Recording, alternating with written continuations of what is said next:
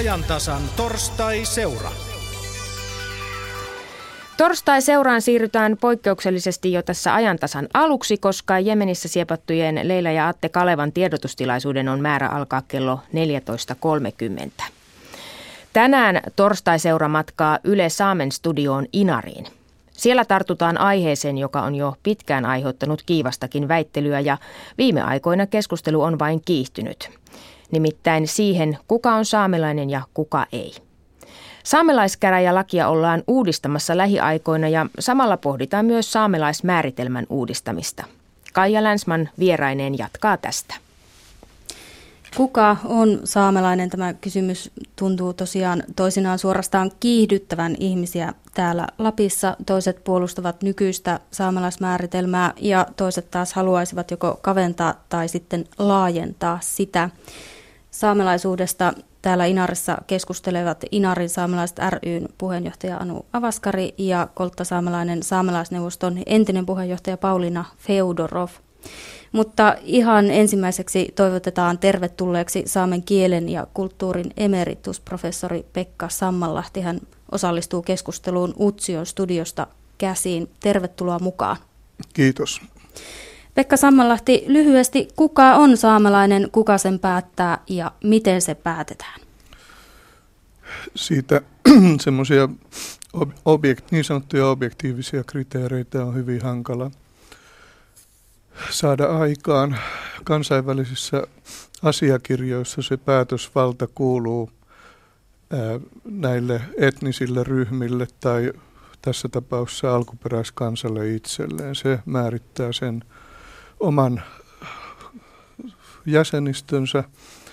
Tätä kutsutaan ryhmän itseidentifikaatioksi ja, ja se on osa siitä nykyisestäkin tavasta, jolla esimerkiksi saamelaiskäräjien vaaliluetteloon otetaan uusia henkilöitä. No, tällä hetkellä tilanne on kuitenkin se, että saamelaiskäräjien päätöksestä voi valittaa siitä, että otetaanko henkilö saamelaiseksi vai ei, niin joten päätösvalta ei ole saamelaisten käsissä. Tältä osin asia on näin, että, että siinä oikeastaan jonkun verran Suomen hallintojärjestelmä ja lainsäädäntö rikkoo näitä kansainvälisiä sopimuksia. Ja sitä en tiedä, mitä tämä nyt parhaillaan istuva työryhmä – esittää työnsä lopuksi tässä kuussa, mutta, mutta luultavasti jonkunlaisia muutoksia tähän saamelaismääritelmään tulee tai siihen, miten saamelaiset ote, tai henkilöitä otetaan saamelaiskäräjien vaaliluetteloon. Todellakin tätä saamelaiskäräjälakia ollaan uudistamassa ja tämän kuun lopussa pitäisi olla valmista. Te olette, Pekka Samanlahti, toimineet asiantuntijana tässä oikeusministeriön asettamassa saamelaiskäräjälain muutostyöryhmässä. Niin mitkä ovat ne pääpiirteet, joita te haluatte korostaa? No näiden kansainvälisten sopimusten ja asiakirjojen periaatteet, ne on siinä tärkeimpiä. Mä tässä la- lausunnossa tai muistiossani, jonka laadin oikeusministeriön työryhmää varten, käsittelin näitä erilaisia objektiivisia kriteereitä, joita ovat polveutuminen ja kieli. Samat, jotka ovat nykyisessä saamelaiskäräjälain saamelaismäärittelyssä mukana. Ja totesin niistä kyllä, että ne on eri lailla tai monin eri tavoin obi, tuommoisia melko ongelmallisia tapoja määrittää ketään. Ja, ja siinä polveutumisessa on, on nimenomaan näiden esivanhempien, kaukaisempien esivanhempien etnisyyden tai siis kansallisuuden toteaminen on vaikeaa. Samoin on vaikea, joskus jopa mahdoton luotettavasti todeta sitä, että mikä on ollut, ollut näiden esivanhempien kieli, johon myös viitataan tässä nykyisessä saamelaiskäräjälain määrittely pykälässä numero kolme. Ja päädyin siihen, että ainoana mahdollisena tai tapana määritellä saamelaiset on ryhmän oma käsitys siitä, kuka kuuluu saamelaisiin ja kuka ei. Ja sen voisi vielä sanoa, että nykyisessä tilanteessa siis saamelaiskäräjien päätös näyttäisi myönteisissä tapauksissa olevan lopullinen. Eli siis silloin, kun henkilö hyväksytään saamelaiskäräjien vaaliluetteloon.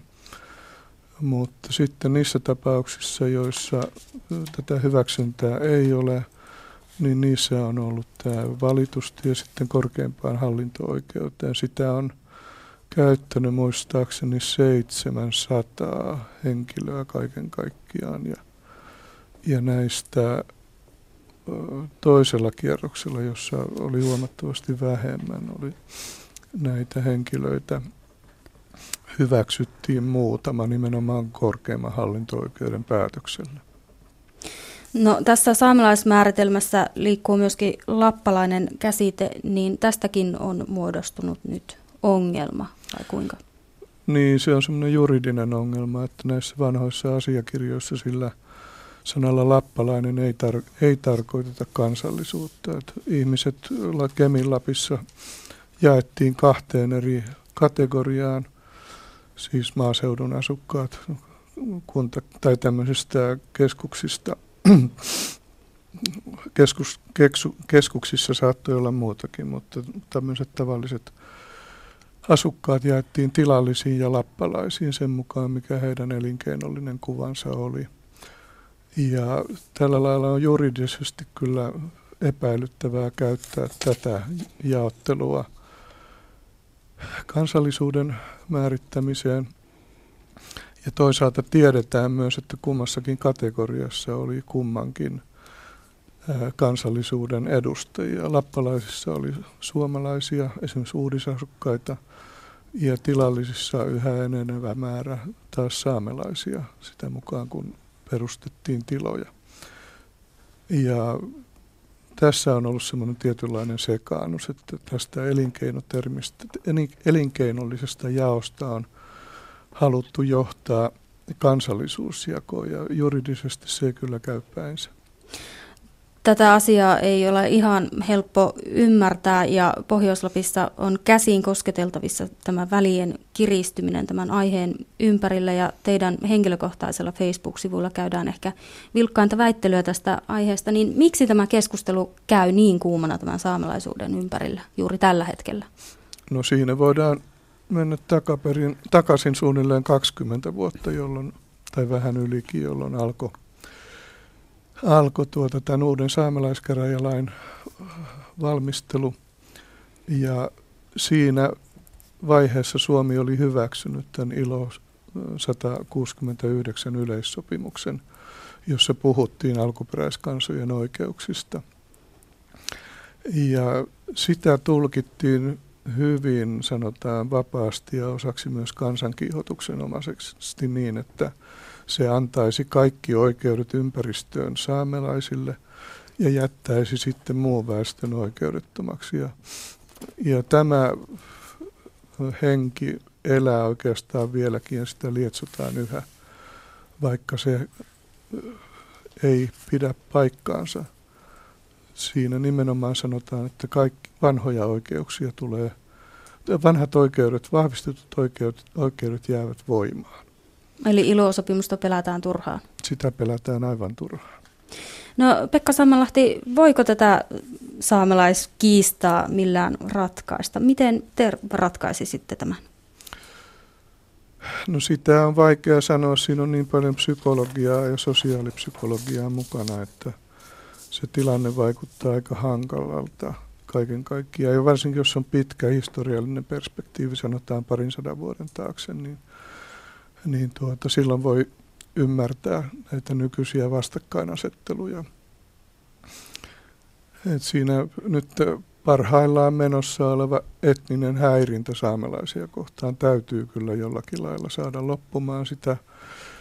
Perustuslakivaliokunnan jäsen, entinen ministeri Tuija Brax yritti tässä sen jälkeen, kun perustuslakivaliokunta oli vierailut enontekijöllä ja muissa pohjoisen kunnissa ja kuullut näitä kuumentuneita tunteita esimerkiksi senontekijöllä.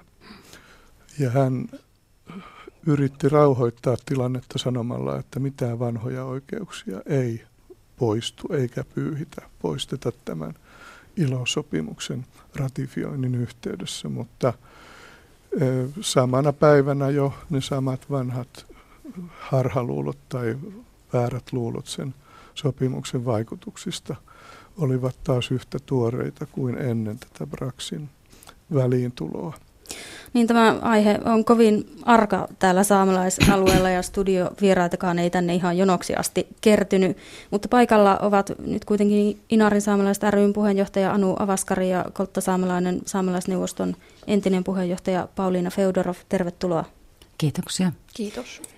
Selvitetään ensin molempien mielipiteet nykyiseen saamelaismääritelmään. Onko se hyvä vai huono? No tässä nyt tämä nykyisen saamelaiskäräjälain, joka on aika tuore laki 96 vuodelta, niin ei silloin lakia valmisteltaessa ole ollut riittävästi tietoa siitä, mihin tämä voimakkaasti kieliperuste johtaa. Nimenomaan nyt kaikki kuulijat ei varmasti tiedä, että Suomessa on kuitenkin kolmea saamelaisryhmää ja Inarin saamelaiset pienenä vähemmistönä, jotka ovat kieltä menettäneet hyvin varhain, niin ovat tänä päivänä tilanteessa, jossa ei tuota, nyt saa tässä riittävästi oikeutta. Ja... Eli onko se huono mielestäsi tämä nykyinen? No Kyllä, sillä tavalla, että tässä niin kuin, koska kieltä ollaan menetetty, niin sitten esimerkiksi minun lastenlapset eivät enää voisi olla saamelaisia, että sillä tavalla se on, on mennyt virheellisesti. Ja tässä Sammanlahti puhuu tästä ilosopimuksesta, niin Suomessa kun lähdetään nyt ilosopimuksen ratifioinnista siitä, että ketä se koskee, on saamelaiskäräjän vaaliluettelossa oltavia henkilöitä ja nyt sitten, ja tässä viitattiin näihin korkeimman hallinto-oikeuden valitusoikeuteen, mikä ehdottomasti pitäisi voida säilyttää, koska tuota, nykyisellään tämä saamelaisten ryhmä, niin on olleet kaikki Inarin saamelaisia lähes tulkoon kaikki, jotka ovat joutuneet valittamaan kaikilla vaalikierroksilla. Pauliina, onko nykyinen määritelmä hyvä vai huono? No ennen kuin otan sen kantaa, että onko se hyvä tai huono, niin haluaisin ihan lyhyesti puhua siitä, että mitä se tarkoittaa, että on mahdollisuus olla saamelaiskäräjien vaaliluettelo. Sehän tarkoittaa siis käytännössä sitä, että silloin on oikeus äänestää saamelaiskäräjävaaleissa ja asettua ehdokkaaksi saamelaiskäräjävaaleihin. Ja tuota, sitten myötä sitten, niin jos vielä jotakin muita erillisoikeuksia on, niin sitten on oikeus hakea saamelaiskäräjän kulttuurimääräraha, joka on kokonaisuudelta joku 100 000 euroa. Et tässä on nämä käytännölliset niin, kuin, niin sanotut hyödyt, mitä tästä vaaliluettelossa mukana olemisessa olemme. Tämä on niin juridisesta näkökulmasta, että jos minä en olisi tässä vaaliluettelossa, moni saamelaiskäräjä vaaliluettelon oikeutettu ihminen hän myös on valinnut jättää hakeutumatta tähän luetteloon, niin se ei taas sitten tähän sosiologisen puoleen, tähän keskusteluun, mihin Pekkakin tuossa aikaisemmin viittasi, niin sehän ei vaikuta, että se ei tee kenestäkään vähemmän saamelaista, se ei poista mm. kenenkään omaa tuntemusta itsestään, jos, jos tuota, ei ole tässä vaaliluettelossa, se, se ei kenenkään syntyperää muuta. Ja tuossa kohtaa niin vähän korjaan Anun aikaisemmin tekemää lausuntoa, että ne suvut, jotka ovat silloin 60-luvulla niin kerätty tähän saamelaiskäräjien vaaliluetteloon, jotka siellä ovat ja heidän jälkeläiset, ketään ei sieltä niin potkita pois, vaikka kielen katkeaminen tapahtuisikin. Että sieltä, jotka ne suvut ja niiden jälkeläiset, jotka ovat tällä vaaliluettelossa, niin sieltä ei, kukaan ei tipahda pois. Sieltä tuota, va- saamelaiskäräjien vaaliluettelosta päätyy pois, vaan sillä joku itse, auto, itse ilmoittaa, että haluan hakeutua tältä pois. Ää, nykyisellään tämä tuota, niin kuin Anu tuossa sanoi, olen siinä samaa mieltä, että tähän on hyvin nuori, nuori määritelmä ja vasta niin kuin vaiheessa, että sen parikymmenen vuoden aikaa niin kuin se, että kaikki lakihan elää, niin että sen puutteet alkavat vasta pikkuhiljaa paljastua, niin tuota, jos siinä joku puute on, niin itse niin ajattelen sillä lailla, että alkuperäiskansojen itsemääräämishengen mukaisesti tulisi olla myös olemassa semmoinen menetelmä, jossa alkuperäiskansalla tässä kohdassa millä tahansa saamelaisryhmällä olisi oikeus halutessaan adoptoida myös heimon ja kansan ulkopuolisia jäseniä sisäänsä. Ja tällainen menetelmähän tällä hetkellä niin kuin puuttuu. Ja sitten tosiaan tämä toinen asia, että näen sen niin kuin itsemääräämishengen vastaiseksi se, että korkein hallinto-oikeus tuota, päättää sen, että kuka on saamelainen tai ei. Sanon vielä sen, että jo, on totta, että tällä hetkellä niin kuin saamelaisella puolella ei ole itsellämme semmoisia elimiä, jossa voisimme sulattaa omia konfliktejamme. Eli jos minulla ja Anulla esimerkiksi tässä olisi riittää saamelaisena keskenään, niin me joudumme selvittämään sen suomalaisessa tuomioistuimissa, missä meillä ei ole saamelaista elintä, jossa voisimme sen tehdä. No onko tämmöistä kiistaa, anteeksi, onko tämmöistä kiistaa mahdollista millään ratkaista? ilman, että jompikumpi tai joku osapuoli loukkaantuu? No kyllä varmasti tuota, tässä nyt pitäisi kaikkia saamelaisryhmiä tämmöinen suvaitsevaisuuden ilmapiiri saa aikaan, että me on toista mieltä tästä, mistä Pauliina Veotrov sanoi, että pitäisi tämmöinen adoptiomenettely olla tähän, se liittyy tähän itse identifikaation niin ryhmähyväksyntään, että minä edustan tässä sitä syntyperää, polveutumista, mitä valitettavasti Sammanlahtikin asiantuntijana piti ongelmallisena, että polveutuminen, että en, en näe saamelaistenkaan osalla mitään muuta kuin, että syntyperä on se ratkaiseva asia. Kuka on Suomessa saamelainen? Puhutaan neljännen polven äh, suomalaisista Amerikassa – niin miten, miten täällä saamelaisalueella on onnistuttu synnyttämään tämmöinen tilanne, missä toiset saamelaiset eivät hyväksy toisia. Ja huolestuttavaa on nyt se, että myös meidän nuoret ovat lähteneet kovasti lausumaan tästä asiasta ottamatta tavallaan selvää, että miten tämä asia kuuluu olla.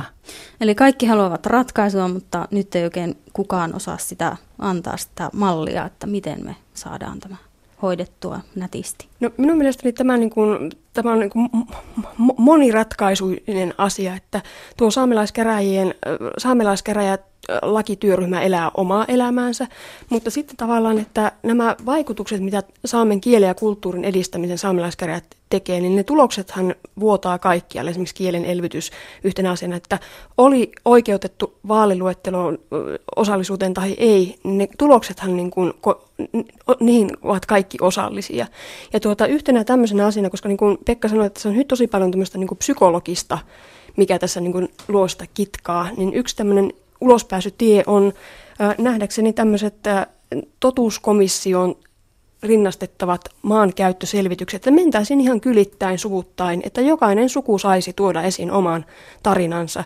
Ja jos se tuntuu, että se pitää se rajaus tehdä niin kuin nykyisen saamelaisten kotiseutualueen ulkopuolelle, niin mennään sitten niin. Mennään sitten niin, kuin, niin eteläksi kuin on tarve mennä, että kukin suku saa tuoda sitten omat, omat tuntunsa ja tarinansa esille, jos on tarve, niin että ei ole tarvetta niin kuin kenenkään suuta tukkia.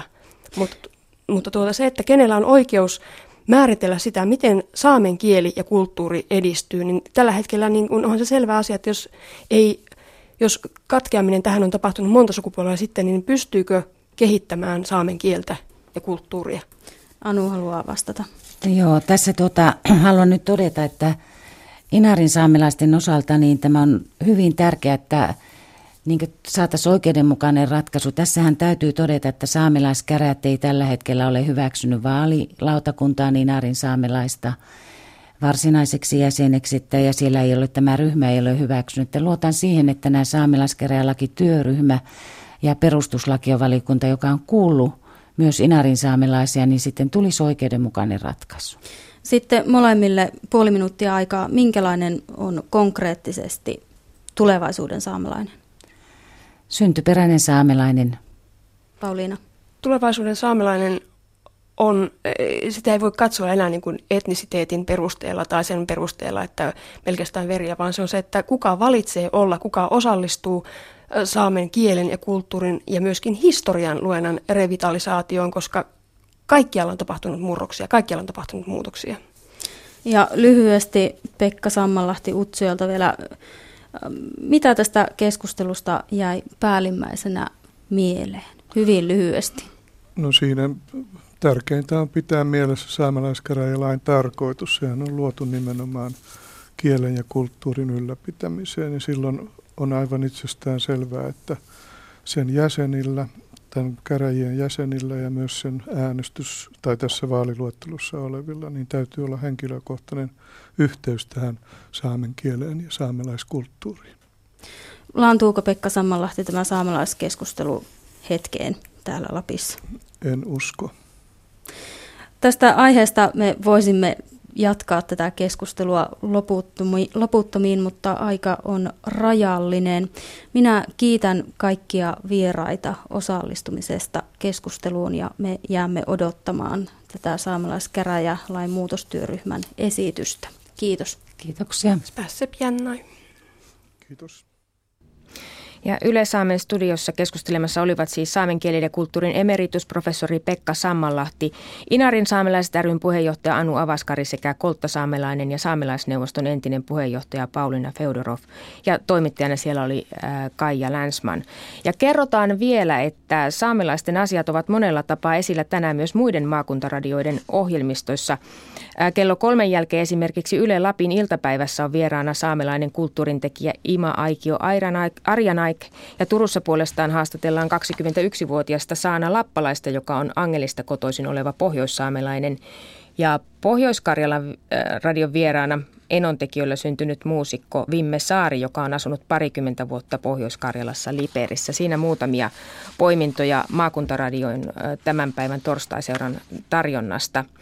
Ja kerrotaan vielä se, että että saamelaisteema jatkuu myös lauantaina ajantasan lauantai-vierassa, jolloin tuolloin vieraana Helsingin yliopiston saamenkielen kulttuurin lehtori Irja Seurujärvi Kari.